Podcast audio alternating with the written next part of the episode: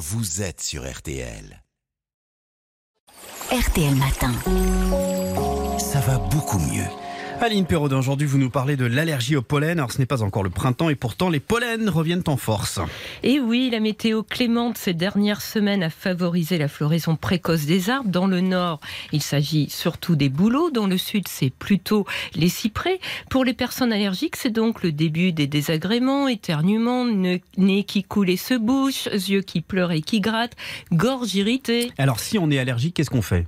Eh bien, selon le docteur Jean-Marie Nguyen, allergologue que j'ai interviewé, dès que l'on sent les symptômes venir, il ne faut pas attendre hein, et prendre un antihistaminique.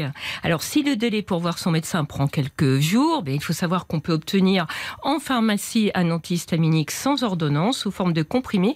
Il limite les démangeaisons au niveau des yeux, l'écoulement nasal et les picotements de la gorge. Et si cela ne suffit pas et qu'on est encore gêné? Eh bien, si ça ne suffit pas, ça arrive effectivement lorsque le taux de pollen est très élevé mmh. ou lorsque la durée de pollinisation est longue, comme actuellement, eh bien, on peut également recourir à un corticoïde par voie nasale plus puissant.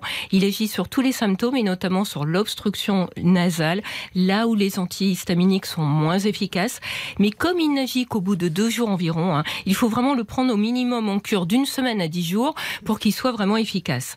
Par ailleurs, si on est en train de suivre un traitement de désensibilisation au pollen, il faut le poursuivre jusqu'à la fin de la saison pollinique. En revanche, c'est trop tard pour le commencer parce qu'il faut l'initier environ trois mois avant hmm. l'arrivée des pollens. Et qu'est-ce qu'on peut faire d'autre pour euh, moins souffrir de son allergie au pollen? Bah, Le mieux, hein, c'est de prévenir les crises. Alors souvent, les gens savent qu'ils sont allergiques au pollen, mais ils ne savent pas toujours à quel pollen exactement ils réagissent.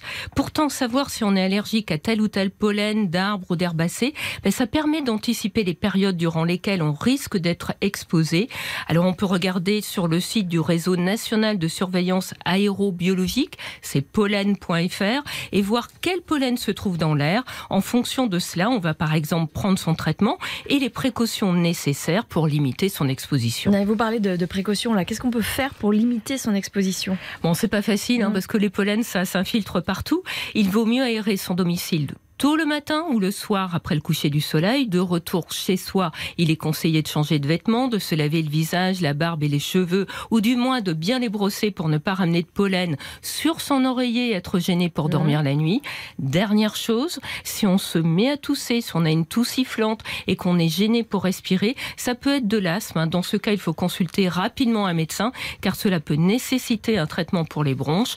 Et si en plus des symptômes de l'allergie, on ressent des picotements dans la bouche lorsqu'on mange un aliment, une pomme, une noisette par exemple, on a peut-être ce qu'on appelle une allergie alimentaire croisée. Ah. Dans ce cas, là aussi, il est nécessaire de consulter un allergologue pour faire le point. Ça concerne de plus en plus d'enfants. Hein. Donc si on est parent, il faut être attentif à ces signes. Merci beaucoup Aline. Et je rappelle donc euh, l'adresse du site du réseau national de surveillance aérobiologique, c'est pollen.fr, pollen au pluriel. Voilà. Retrouvez tous nos podcasts sur l'appli RTL.